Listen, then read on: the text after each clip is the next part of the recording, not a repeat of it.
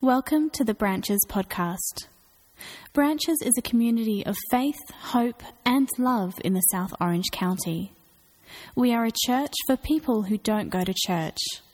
If you'd like to learn more about our faith or our community, visit our website at branchesoc.com.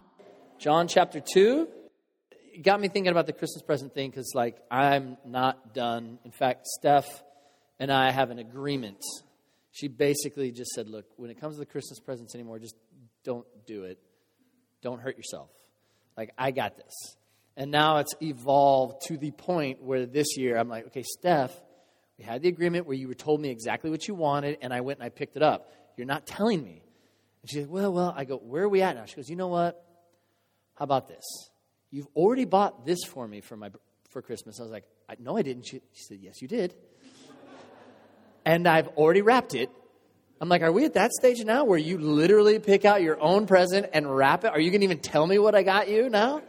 Because she loves that. That's what she loves. Because we, I won't bore you with the details, but we went for like 15 years of me getting her presents, and she'd go, "Oh, thank you," and she didn't really like it, and she, that's her gift. Her lang- gift giving is her love language. It's what she loves to do, and she loves to receive. So I said, what do you want me to do? And we had this big argument. It, it just boiled down to this I feel most loved when you let me get what I want. And I'm like, sounds good to me. You mean I don't have to keep trying to get creative and find? I mean, I was on the internet on Friday night trying to figure out for my present, my presents for my parents, because I, I do that one. And I didn't know. To, I mean, they have everything. What are you going to get the people that already have everything, right? And so I'm Googling best presents to give your parents for Christmas and there's all these lists out there and all of them I was like this is just wasted stuff. And as i'm looking at this idea of buying something for them that they don't need i'm like what is this party turned into? Now i know you think you know where we're going this morning. Oh i know where he's going. Jesus is the reason for the season. You got to keep him in. This is all about jesus. It's not about the trees and the lights and the presents and we're getting all no that's not where i'm going. Because it's not true. Um, the reality is, is that I do complain a lot about this season and what the party's gotten out of control. But we are supposed to party. And we need to understand that is what God does. Have you ever paid attention to the fact that Jesus' first miracle was to throw a party? Did you ever realize that in, in the field, when the shepherds were there and they were told of the Savior's birth, that the angels broke out into singing.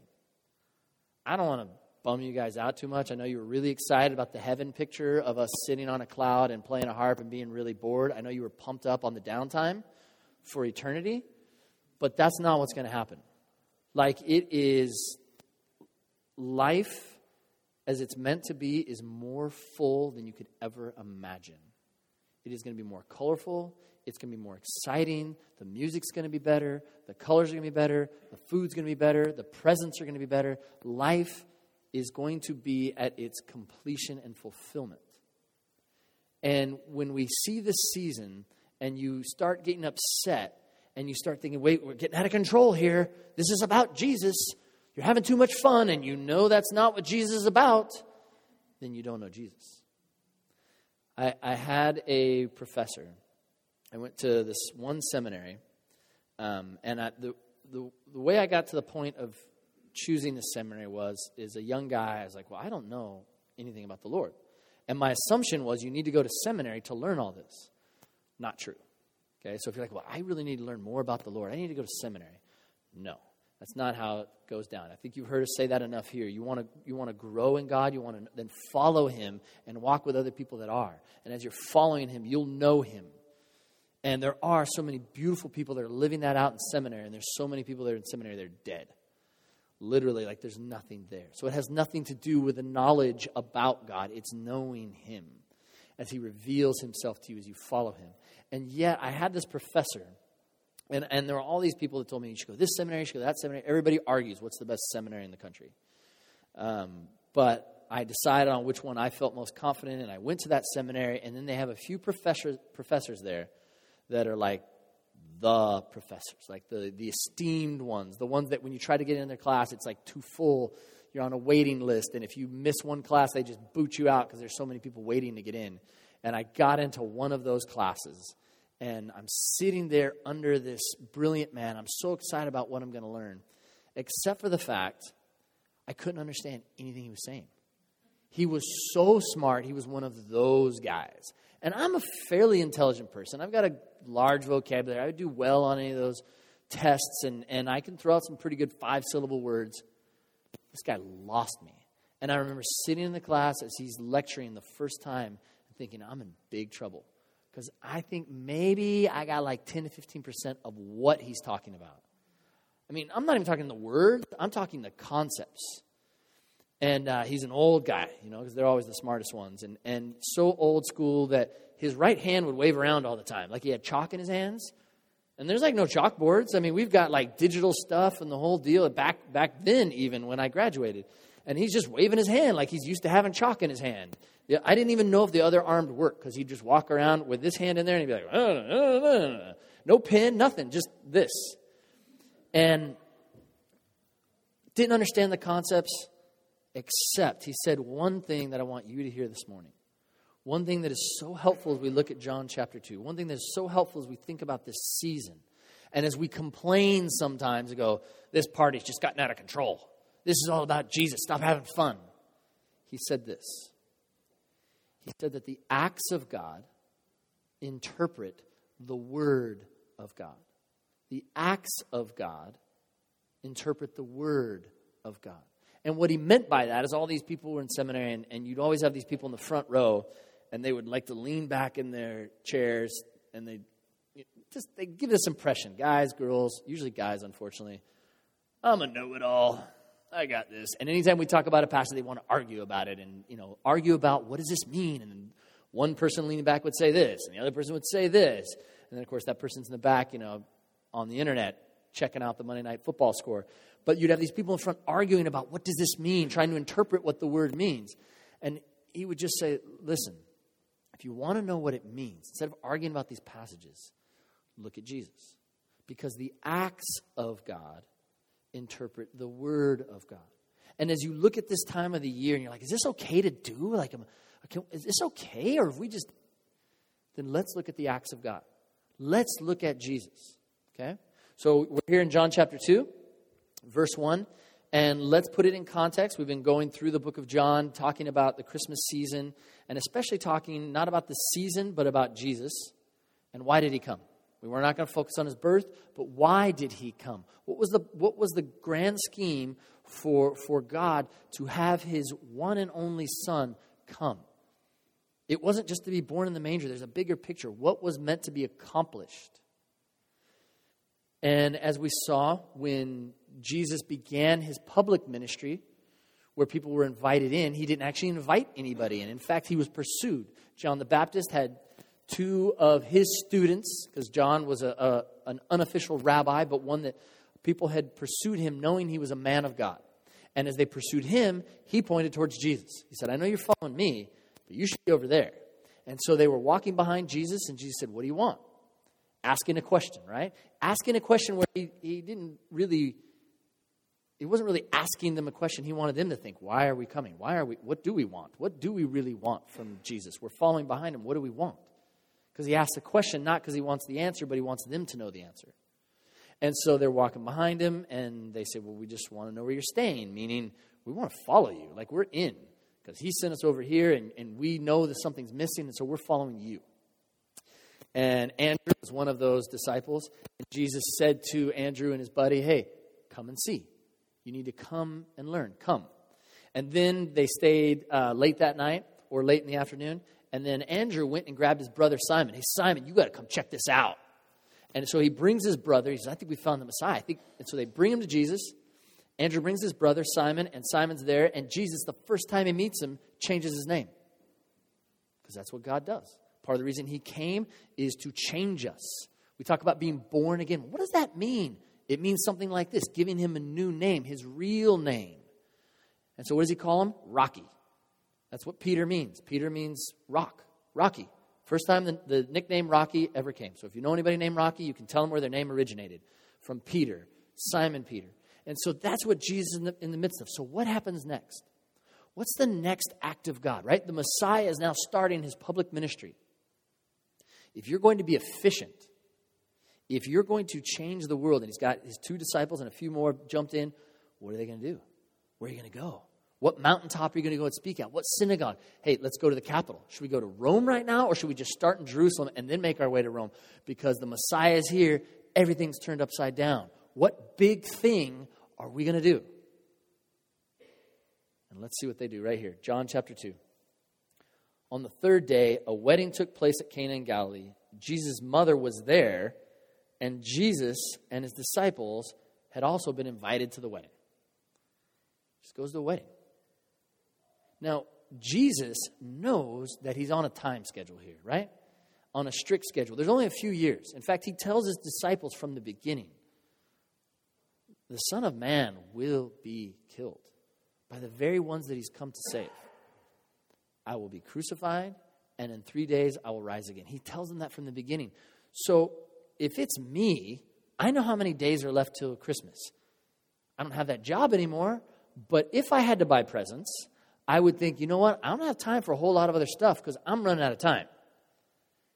This is his life, and he knows it's coming towards an end already, and yet he has the time to go to a wedding. Why? The acts of God interpret the word of God.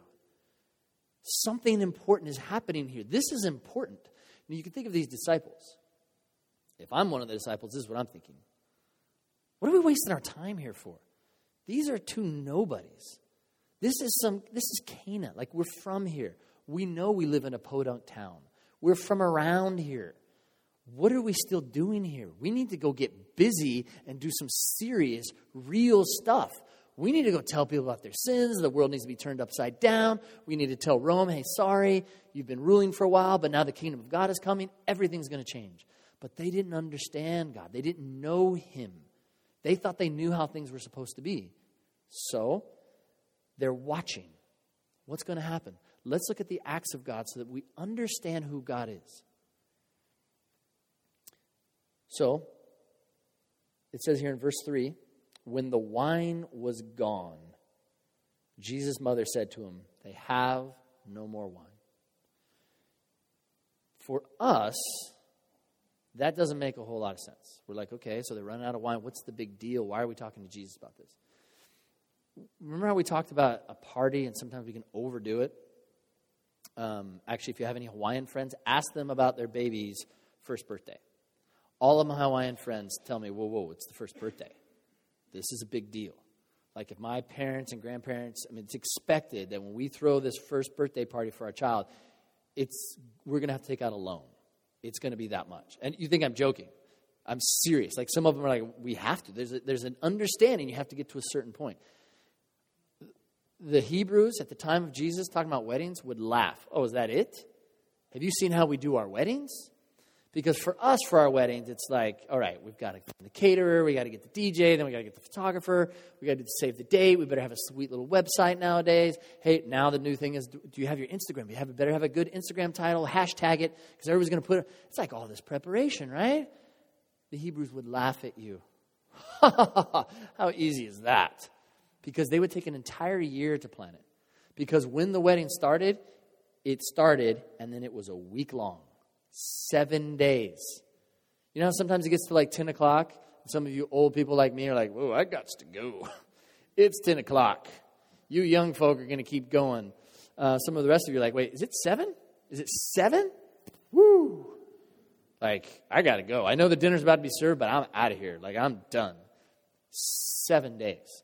For those of you who are young, you're like, what? I stay to the end. Yeah, if you went to a Hebrew wedding, you'd stay there till that night at 1 when you usually leave and they're still going. And then the next morning, they're still going. And then at 7 o'clock the next day, p.m., they're still going because they got five days to go. Any party, any wedding for them worth doing is worth overdoing. That's the kind of wedding. You need to understand that context to understand what's happening here because this isn't a normal wedding. My wedding, I'm pretty sure we ran out of food. Eh, you should have come earlier. That's what I thought. We had friends. They, we, we put a bunch of food together. I gave more money than I had. We had friends like doing this kind of teriyaki chicken Hawaiian stuff everywhere. It was everywhere. And then by the end, someone goes, oh, we're running out of food. I was like, man, we've been eating for like an hour. I don't know who came late, but like, tough. That doesn't go down here. You don't do that. This is a Hebrew culture. Hospitality is everything. You will be shamed if it's not a great party because this is what your family name is attached to. You're attached to this wedding day. It's not just a wedding day, this is the beginning of your family. Your family will be defined by this party. Doesn't sound right, does it? Talk about trying to please other people and living for the approval of others. Hey, this isn't an American thing, this is a people thing. It's been happening for centuries. And so, when the wine was gone, who notices it? The old lady, right? You want to know who the wisest people are around? Find the older ladies because they know what's happening. And Jesus' mother, Mary, looks around and she sees what's going down. She knows the significance. The disciples are there. They don't say anything to Jesus. They're like, hey, I'm not even sure if we're invited, but hey, we're here. Woohoo. They're, they're not even involved. They don't say anything. But Mary notices. And she says to Jesus, they have no more wine. She says it right to Jesus, not to anybody else, but to Jesus, because she knows Jesus. Now, his response is this Woman, why do you involve me? That's how you heard it, though, wasn't it? Is it up there? I didn't even look to see if it's up there. But that's how we hear, right? Because we translate. Well, that's how that's how it must be, right? Because when a mom talks to her son, she's asking him to do something. That's how he's going to respond. Well, the acts of God interpret the word of God. If we want to understand how did he say this? What did he mean by this? All we have to do is look at the other ways that he interacts with his mom. He never does anything like this. He never does this with anyone. He's not even sarcastic and really rude to the Pharisees. He tells them what's up, and they might not want to hear it, but he's not. See, when he says woman, the translation there, it's not like English or English, yeah, right. The English wouldn't talk that way. It's like the Americans. Like my, my, my wife made it very clear to me. She said, listen, don't ever call me woman. There's hardly anything she's ever told me not to do. That was one thing she told me to do. Luckily, I hadn't done it first, and she gave me the heads up ahead of time. She goes, I remember this one person saying this to this, this wife. Don't do that. Don't ever say, woman? And here's the bummer. Now that she's mentioned it, I would have never said it before, but it's in my head. I'm like, oh my gosh, because she mentioned it. And I know that if I say that, the moment that comes out, the wedding ring is going to fly off of her finger and she's going to just gun it at me. That's not what this means. In this culture, that word, and we've talked about this before, the, the heritage of that word, woman, it's a term of endearment. It's what you say to your mom. Woman, why do you involve me? Does he, does he say, Woman, why do you involve me? Have we ever seen Jesus in his interactions? Have we ever seen him complain like people are asking too much? Have we ever seen him be sarcastic? No. And also, when it comes to questions, we've already seen this happen with Andrew when he said, What do you want? Is he really asking what he wants, or is he asking Andrew to figure out what he wants? So when he asks Mary, we've already seen a pattern here. Why do you involve me? He wants her to say it. He wants her to know. But you know what? Mary knows him really well. Who's that, who else is at their table? The disciples. The disciples are students. He wants them to learn. This is a perfect moment. They're probably thinking, why are we here at this wedding? We're here to change the world. You're the Son of God, right? You're the Messiah. John the Baptist said, You're the Lamb of God. Why are we at this wedding? This is not important, but it is. It is. And we know it because of the act of God, because Jesus is it here in this small town at a wedding for two people whose name we never learned. Two people who, from what we know, didn't go and change the world. But they're important because it doesn't matter what you do, it matters who you are. And Jesus is here and he asks this question Why do you involve me? He asks the question so the disciples can listen in. So it can be stated why, why would you involve Jesus in this? Think about this. You got something going on here. I remember my wedding. We ran out of food. I'm thinking, why are you asking me? It's my wedding. I got stuff going on here. Who cares? Jesus, this isn't even his wedding. Why are we involving Jesus? And he asks, Why do you involve me? Because think of the mother's heart. Her heart is bursting because she knows the reputation that's going to be stuck with this young couple for the rest of their life. She knows that that would matter to God. She knows that that would matter to Jesus. And so she brings that up to him. Why do you involve me? She doesn't even wait for his answer. She doesn't even wait for Jesus' response because she knows. She knows him. She knows the acts of God because she knows him since he was born. His mother said to the servants, the people that were working the wedding, almost like the people that were cooking for me, it's the people that were helping out, the people in the community, and says, Hey, you know what? Whatever he says, do. Whatever he asks you to do, do it. Something you need to understand about a wedding, too, is that everybody that is there is from the town. Because you know how you wrestle for those of you who've gotten married or you're considering getting married or you're engaged right now? Who am I going to invite? How many people can I bring? You don't have a choice. This young couple in Cana, everybody's coming. It's understood. It's part of the way we do things. When we have a wedding, everybody comes. So it'd be like, Toph, you grew up in that little community, everybody's coming. You don't have a choice in the matter. They're all coming. You want to go have your wedding in Hawaii? Cool. They're all flying out, and you're flying them. That's how it works. And so this couple had to prepare a year for that reason. The groom, he was building a house. That's his job. He goes to his parents' house and builds a house, little addition onto that house, and that's where they're going to live. He's got to use that for one year. They're engaged, but in that culture, you're married. You just don't get to live with each other and do all the married stuff, but you're married. You're not going to be with anybody else. Now it's just prepping, and it's prepping for that, that party. Why? Because you got to throw a party for seven days. It takes a while to save up. So you've got that all built up. The woman and, the, and everybody else is getting ready, and they're doing this party. And then when the wedding day happens, she walks through the town. So imagine that you grow up in uh, uh, uh, gated community. Let's say you grow up in Cypress Cove. You're down in San Clemente, you're in Cypress Cove. Okay? She is going to leave her house, the little town of Cypress Cove. She's going to leave her house and she's going to walk down the streets and everybody's waiting. You know that, that parable where you, you talk about the people with their torches waiting? That's them. They're all waiting. And when you walk by, the, the, the bride walks by, everybody just comes out of their house and they start walking behind her. And she takes the longest way possible. Why? Because this is the one time she's getting married. And let's not be in a hurry. So she walks down every street. And as she's walking, everybody comes out. And then they walk all the way to the doorstep of the house of where the groom has been building and they come to the doorstep and they come right there on the porch. And then the rabbi comes out and they're standing there, and everybody else is outside with their torches or whatever at night, and the party's about to begin. Because this is the moment where it's going to go for seven days. And so they're sitting there. And so who's running the party? Well, people live in the hood, people, people that are there. Hey, you got, you got the sound right. Okay, yeah, you got the food. All right, you're going to run around pick up the trash so it doesn't overflow. Everybody's chipping in. And so when Jesus is told by his mom, hey, look, this is what's going on. And then she says to the servants, who's she talking to? People in the neighborhood. And they know that Mary has told them what to do. When the old ladies tell you what to do, you don't ever argue with the old ladies. That's an understood rule. In my marriage, you don't say the word woman. And in this culture, if an older lady asks you to do something, you do it. You don't say, I don't want, you don't even argue. I don't even know why we know that. We just know that. Maybe it's because when we were little kids, they'd pick us up by our ears. This lady grew up there. They knew who she was. And so she says, Do whatever he tells you. So what do they do? What is Jesus going to tell them to do? What is the act of God here? This is what he does. Nearby stood six stone water jars, the kind used by the Jews for ceremonial washing, each holding from 20 to 30 gallons. So they were these cement, clayish huge pots. They were this tall and, and yeah, yeah, this tall, and they were about that wide.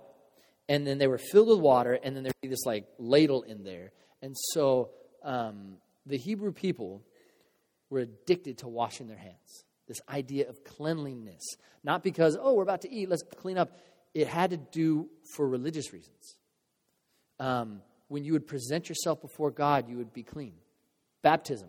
Think about that. Baptism that's where that comes from, that idea of being clean. That's where that tradition has come from. That idea of cleaning yourself before you come to God. And so at a wedding, which is a sacrament of God, this couple's getting married. Well, you need if you're going to be here in this holy time, this party, which is this holy time, then you better be clean before God. So you had to have these huge 180 gallons total of water because people for seven days have to clean themselves because they're dealing with guilt or whatever, and I clean myself before God. Not really a new concept, is it? Think about it. How many of you think that you need to get clean before God all the time? Some of you this morning, well, how can I go to church? We just got an argument. That's a standard, right? Or what, I stayed up late Saturday night. Can I even go into the presence of God? Because I think at that party I was doing things I shouldn't have been doing. Actually, let me rephrase that. You're not saying, I think. You just know. Like we know when we're doing things we shouldn't do. So then we think, well, I got to get clean before God because that's what we do. I want you to see the symbolism of what's happening here because the acts of God interpret the Word of God. Jesus, at a party, it's running out. What's important? He should be at the synagogues. He should be out in Rome. He should be down in Jerusalem. But he's at this wedding. And then he sees what's going to happen to the reputation of this family. And so he's going to create wine. He could have done it anyway, but instead he chooses these six jars. Why would he choose those jars? The symbolism of that should not be lost on us. He takes those and instead turns it into wine. What are they going to wash their hands with anymore? How are they going to get clean before God? It's all wine now. Anybody here ever wash their hand with wine? It doesn't work. You still feel dirty. Don't let that symbolism leave. The acts of God interpret the word of God. Now, if you think I'm going to go in the direction now of arguing whether alcohol is okay or not, we're not going to waste our time. He turned water into wine. That's all you need to know. Okay? Does that mean that it's okay to get drunk? No, because he's also taught on that as well. So it's this balance. But I know, but why don't you just tell me what to do? And that's how we want it nice and clean, nice and clean and easy. And that way I know when I cross the line. And the problem is, we always cross the line. It's not that easy. And so here he is. It's water into wine. And the master of the banquet, verse 9, tasted the water that had been turned into wine. This master of the banquet, it's the MC. I don't know if you had an MC for your wedding, but if you did, this is who they'd be. Usually it's your DJ. They're the one that's supposed to talk all the time, right? Here we go. This is like the DJ. Except the DJ in this culture has a lot more responsibility. They're even in charge of the wine, and the, they're in charge of everything. It's like a wedding coordinator, the DJ, the sommelier, the caterers. They're in charge of everything, they oversee everything. And so the water that had been turned into wine, he did not realize where it had come from, though the servants who had drawn the water knew. Then he called the bridegroom aside. Why? I, I don't know. But I know he didn't announce it to everybody. Wouldn't that be a great moment for him to stand up and go, hey, everybody at a wedding, you know how we do. You bring out the good stuff for the first day, and then all the two buck chuck for the rest of the week. We know how we roll, but not this guy. No, not them. But he doesn't. Why not? I don't know. But he pulls him to the side. He says, Everyone brings out the choice wine first, and then the cheaper wine after the guests have had too much to drink. But you have saved the best till now. Do you think that secret's going to be kept? No. They're all going to talk about this young couple. Remember them? The roses? You remember that, that wedding? Oh my gosh. The wine? Like, I've never heard of anybody doing that. And the wine. Okay, I used to think wine was like just to dry your mouth out or to ruin your sinuses. Because that's what it does for me. I didn't understand this whole concept of wine until one time when we were at a wedding and a friend of ours was really into wine and he pulled out this bottle specially from this one restaurant and he poured He said, Here, try that. And I'm like, Oh gosh, he's looking at me. So you have to drink it because they're looking at you, right? And I drank. I was like, Oh my. That's what everybody's so into. I get it. Barbera de Alba. Boom. Get it. It's amazing. And so he, he I, I drank it. What would it be like to have the wine that God made? What is that like? The acts of God interpret the Word of God. All the things he could be doing, and what he does is he starts a little bit of heaven right here, right now. He tells his disciples on the night that he was betrayed, as they're having the Passover meal, he says, This is the bread which is, which is broken for you, and this is the wine which is shed for you. I won't be able to share this meal with you again until heaven. That wine, they got to have heaven wine then. That's why the MC is freaking out. That's why he's just, he can't believe it. So, what Jesus did here in Cana of Galilee was the first of the signs through which he revealed his glory, and his disciples put their faith in him.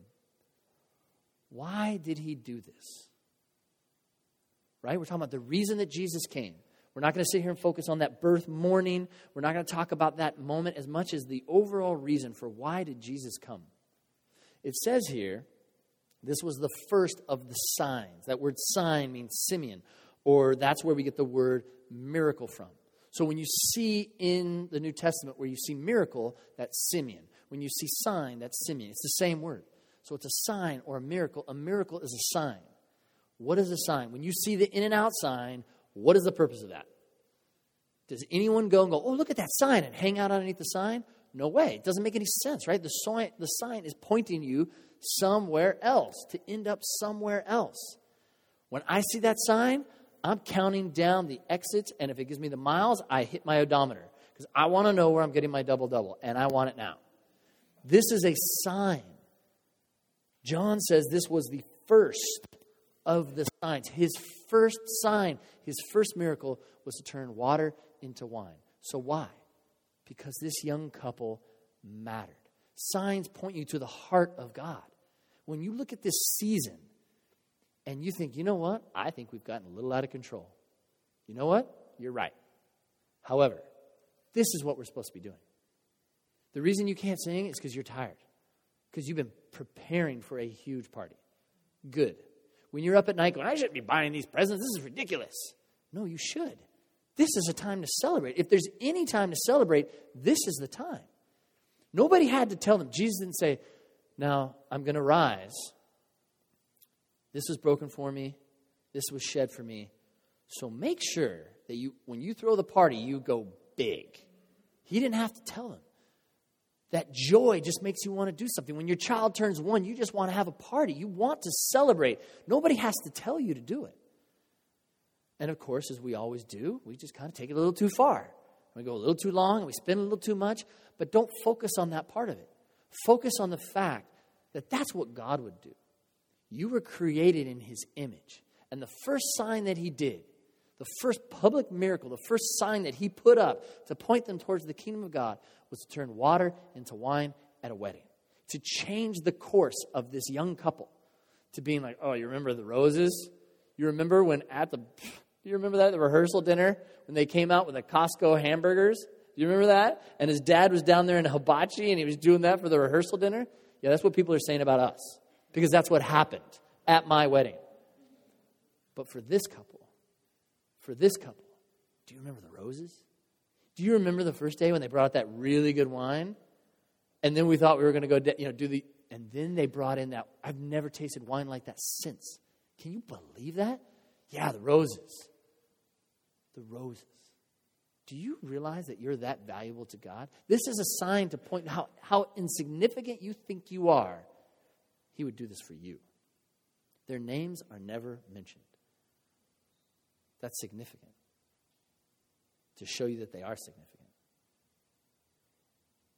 Jesus, the acts of God are filled with examples of God just pouring out his grace on us for no reason at all.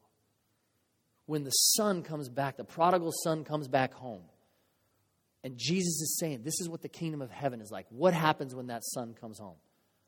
Party. Not only a party, but the biggest party. So big of a party that the older brother is bitter. This is too big of a party.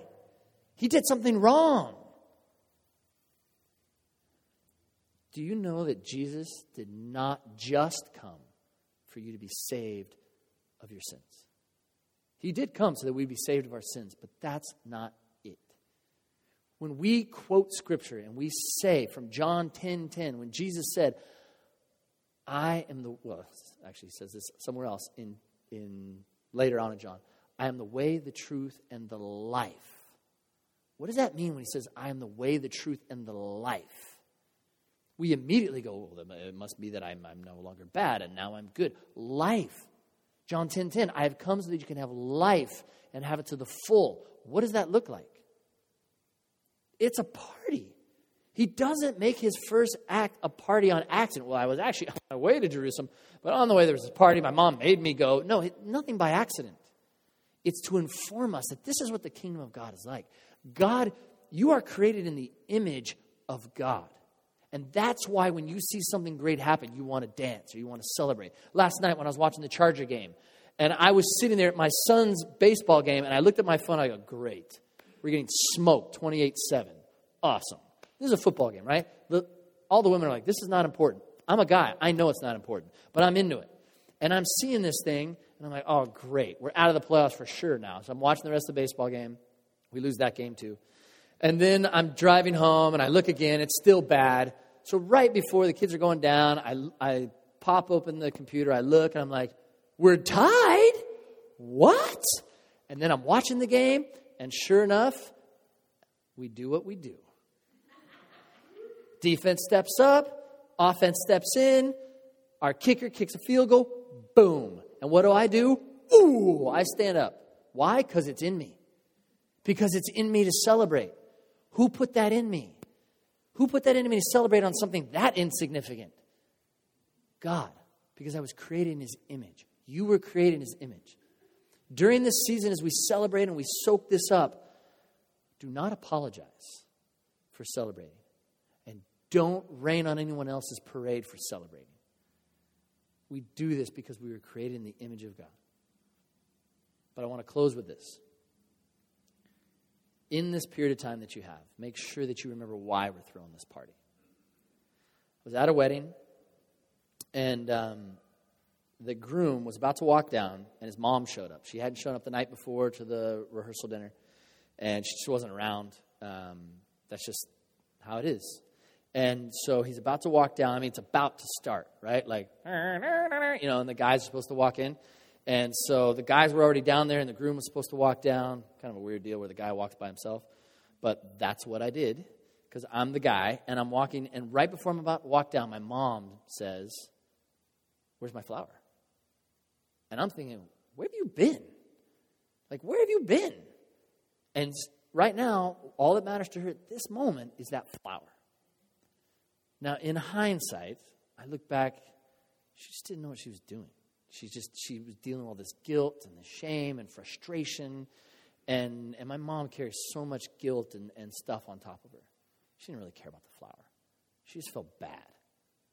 And she didn't know how to react. And so she reacted and she didn't mean it. She doesn't know what she's doing. And then during the reception, she came up. She said, Well, obviously, you don't want me here. I, I, I didn't have a seat for me or this or that. And so I'm out of here. And I'm a young, you know, guy, and I'm 25 years old. I'm not sure what's happening. I'm just kind of confused. I'm trying to make her happy. And then it just.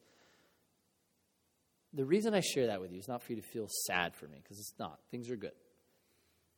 But it's very easy when we're dealing with our own stuff for us to forget what the party's about. When I go to weddings now, I, I pull the groom together, I pull the, the groomsmen, I pull the bride together, I pull the bridesmaid, I pull all the family together because I know that there's a huge party. When a huge party happens, we can all get distracted. And sure enough, this party's going on, and I, I say, Look, guys, I want you to hear something. This party right now is all about these two. And I know that some of you guys are not listening to me, and you're looking over at these beautiful bridesmaids and you're wondering which ones are single because you came and you're thinking about that. And I know parents, some of you are dealing with, well, what am I going to do about the flowers? And oh my God, it's the caterer and the DJ. He's not even here yet. And the taco guy, like, what am I going to do? And I know you're dealing with that stress. And I know some of the family members are like, well, when my brother gets here, they better apologize for what they did last Thanksgiving because we got something we got to deal with, and that hasn't been brought up on the table, and I'm not going to talk to him until he does. And then Uncle Freddie's really bitter about cousin Sally because you know that thing that happened, because that's what happens at weddings. Everybody gets caught up in the party, and some people are like, "What? When's the food? I'm really hungry. I need to eat." We get caught up in all that stuff and forget. Wait, it's about these two people. And so I pull everybody together and I say, "You know what? There's one time I got married, and don't let that happen. This is about this couple. Make sure that they know." that this entire moment, this entire evening is all about them. You look and see how you can support them and care for them and help in this time because it's about them. And during this season, you party. You have a God given example from Jesus himself that you need to celebrate because this is an exciting time. A great joy of a Savior has been born. But also, make sure that you remember to keep him in the center. And please realize that when we keep Jesus as the reason for the season, that doesn't mean we get boring. That doesn't mean the fun has to disappear. He created fun. The acts of God interpret the Word of God. Live this time up. Just make sure He stays in the center. So, what we're going to do is we're going to take communion now, and we're going to take it from the back. So, Steve and Joan, if you guys could get it ready. And what we're going to do is, is uh, we chose to do communion today because Jesus said to do this in remembrance of Him. Now, when He said to do this in remembrance of Him, is it because He wants us to not forget Him? Think about that. Remember, Jesus, the acts of God interpret the Word of God. He doesn't need us to remember Him for His sake. When we do this in remembrance of Him, we do this in remembrance of why He did this for us. During this time, my hope is for you that you would be able to really marinate in the fact that God loves you so much that He let His body be broken for you, His blood be shed for you, so that you could have life and life to the full. You are forgiven of your sins when you have faith in Christ. But that's not where it stops. He wants you to be able to go to these parties and be able to be set free and all that guilt and all that stuff that's weighing you down and makes you angry or frustrated or sad. He wants you to be set free from that. And being forgiven of your sins is part of the process in that. But there's also this other stuff that He wants to do in your life. He came so that you can have life and life to the full. And if you want to know what that means, if you want to interpret that word, then watch the acts of God. Watch Him. There's a song we're going to sing later, and just see all the things that Jesus does in the song, bringing life and celebration. So, since it's celebration time, we can't be sitting down, can we? Let's stand up. I'm going to pray for us. Father, as I think of even us trying to do this in remembrance of Jesus, it's too much for us to, to contain, to hold. It's, it's too much. The light is too bright. But Lord, we do. The best that we know how, we do this in remembrance of you, how much you loved us. And that love that we don't feel worthy of. We feel like we got to clean ourselves up. And yet you embrace us. Embrace us when we're not clean because you make us clean. We pray this in the name of Jesus.